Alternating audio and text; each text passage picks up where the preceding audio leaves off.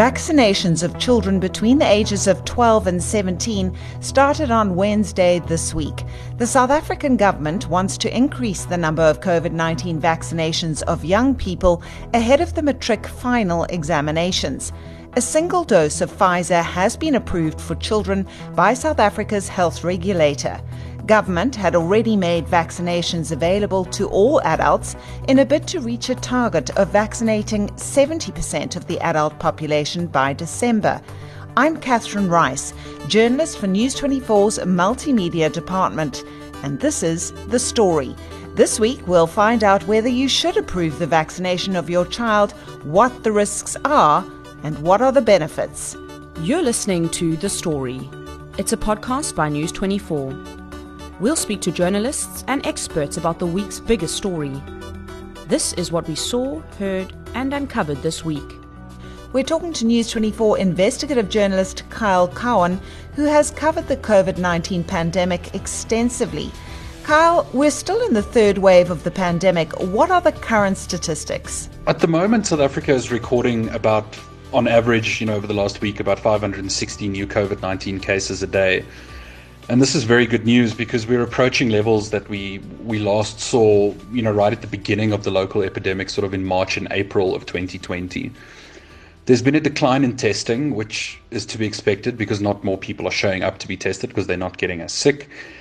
But it hasn't been so significant that it has affected, you know, the sort of the, a very key metric, which is the proportion of tests which are coming back positive. This is around 2% now, which is exceptionally good news because it's, again, it's levels that we last saw very early on in 2020. Unfortunately, hospital admissions are, are, are, still are still up. There are about 4,000 people still admitted to hospitals right now with COVID 19. But the rate at which people are being admitted to hospital is declining significantly as well. And, and this is also great news because you know, not as many people are getting sick, and, and I think this is a, a very positive effect of, of the vaccines that we've administered so far. Unfortunately, South Africa has lost about 88,000 people officially to COVID 19. But if you look at excess deaths research done by UCT and the South African Medical Research Council, we've actually lost about 213,000 lives to COVID 19 since l- last year, April and this is you know this is the reality of covid. It, it is now in this year it has killed more people than anything else. Are health authorities expecting a fourth wave? There's definitely fears of a fourth wave. Um, as far back as august you know while we were still sort of on the decline in the third wave but we were still very much in it you know the health minister joe phaahla was was already talking about you know, concerns that a fourth wave might kick off before the third wave had finished completely, and you know the strain that this would put on healthcare workers. And there's some worrying news out of the UK in the last couple of days. You know, there's a there's a new sort of sub lineage of the Delta variant, which is called AY 4.2, and and this one. There's not much known about it at the moment, but it's it certainly seems to be responsible for a sharp increase in COVID cases in the UK and there's always that concern that you know we've seen how these variants spread around the world very very quickly. And a new variant could introduce a completely new element to the pandemic which we haven't even considered yet and what has happened with delta and the third wave. So there's definitely concern and i think there's definitely no reason for us to take our foot off the accelerator just yet. So it's certainly important that the government reaches its vaccination target of 70% of the adult population by December. But is that looking realistic? It's not. You know, we, we have about 18 million adults, you know, on estimated 18 million adults in South Africa who have yet to receive even a first dose of the vaccine. And, you know, to, to reach a 70% target, we'd have to vaccinate another you know, maybe 15 to 14 million people by in the next sort of 70 days, you know, before the end of the year. But to reach that 70% target, I think we'll probably only hit that around January and February. And Carl, what about uh, teenage vaccinations? How many children are in this cohort? So, according to UN population estimates for South Africa for 2020, there are about 6.2 million, you know, teenagers between the ages of 12 and 17 who are now eligible to get the vaccine it's a it, it's a strange strategy that the South African government has adopted. They they're saying that they won't allow these children yet to get the second doses of, of, of the Pfizer vaccine, especially because of a, an increased risk in myocarditis, you know, the inflammation around uh, muscles around the heart. And, and this is quite strange because, you know, there, there isn't really a massive clinical benefit you know, of vaccinating people in this age group. Yes, there are COVID cases amongst these, you know, people in this age group, and, and some of them have gotten seriously ill, but it, it's not such a massive proportion of our of our COVID burden that we would ex- have expected to see government opening vaccinations up to this age group just yet but it will add significantly to government's sort of overall target of, of vaccinating significant, pop, significant parts of the population. And we have to stress again that there is no danger in getting this vaccine if you're between the ages of 12 or 17. And in fact, it would be probably a very good idea considering that, you know, the COVID vi- virus is still mutating. And at some point, we could face a mutation that is far, far more dangerous than what we are sitting with now. It's a very worrying development. Thank you so much for your time. That was Kyle Cowan, investigative journalist for News 24. We're now joined by family physician Dr. Sherry Fanaroff. Thank you so much for your time. Dr. Fanaroff, a lot of parents are concerned about giving their children the Pfizer vaccine. Should they be? As a parent myself of teenagers, I really do understand the concern. Parents want the best for their children, and there's a lot of misinformation out there, a lot of scare factor by groups who don't want, um, who, who are perhaps anti vaxxers. And I do understand the concern, but what I think should reassure parents is that the vaccines really have been well tested and tested on a lot of people by now.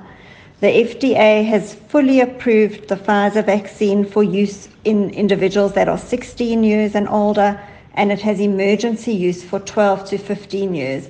And vaccines had to go through an absolutely rigorous process with no shortcuts to get to that. And then also, you know, pediatric associations around the world have looked at the benefit risk ratios and approved the data. So the South African Pediatric Association have recommended vaccines for teenagers. In the UK, the Royal College of Pediatricians, and in America, the American Academy of Pediatrics, who really want the best for our children, are all endorsing vaccines, and that's with analysing all the available data that is available. Dr. Fanaroff, children are not at risk of severe infection, so why vaccinate them? So you're right that most children are not at risk of severe infection. But you know, if you if you look at some of the stats that are available, so this week the NICD had said that up until now there have actually been 324 deaths in South Africa in children under the age of 19, and 11,000 children hospitalised, which is really not a nothing figure. So yes, it's a much smaller percentage than adults and older adults. They are at less risk, but vaccinating your teenagers can still reduce that risk of death. It reduces the risk of hospitalization by a lot. In fact, an American study showed that children who were vaccinated were 10 times less likely to be hospitalized than unvaccinated children. It also reduces the risk of something like long COVID. So, although children um, may get a really mild infection, as family doctors, we are seeing many, many children suffering with long COVID effects, which can be debilitating fatigue, brain fog, muscle pains that last for months and months. So, vaccinating your kids can prevent that. And that's just the individual benefit. The, the, the main, one of the main reasons for vaccinating teens is because of the collective benefit, because of the higher number of people who are vaccinated contributes to community protection and reduces the risk of transmission, which then in turn reduces the risk of getting new variants. Children between the ages of 12 and 17 don't need parental consent, but are they old enough to make that decision on their own? Obviously, there's a big discrepancy between a 12 year old and a 17 year old, and also big differences between the maturity and the understanding of children. So it's quite hard to give a global yes, children can decide. Many of our teens are really well read, well versed in searching YouTube and the internet and finding out information. Teenagers are curious and questioning, and they're making decisions about big, important things every day.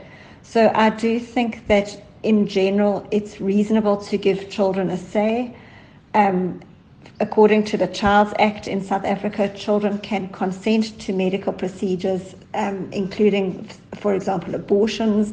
So I do feel that they should be able to consent to vaccines. If you get a family who is understanding of the benefits of the vaccines, most likely those teens are, are going to very quickly say, I also want to be vaccinated. I also want to have the protection.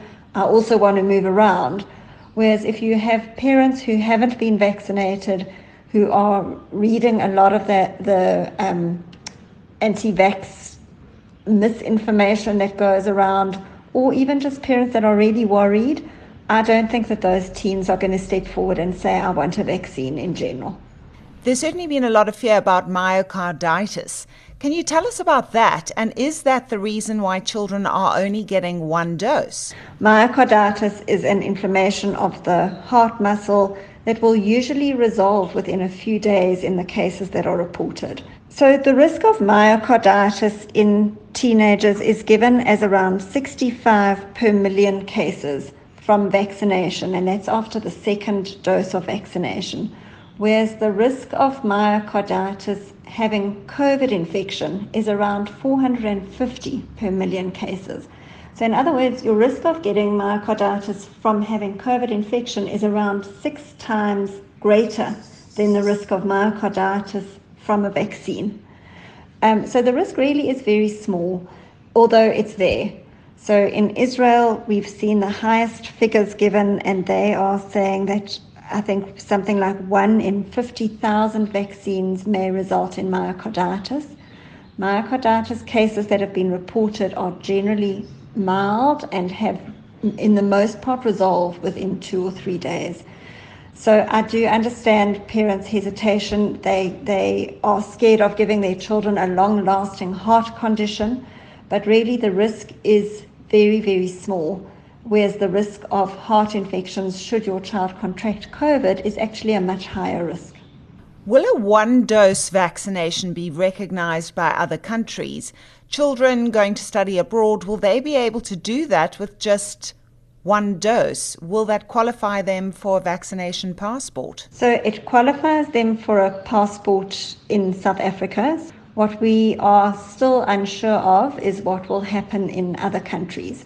So for and I think that, that parents planning to travel with their teenagers need to look at the policy of each country. There are other countries also giving one dose of vaccine. So, for example, in the UK, only one dose of Pfizer is given to children 12 to 15.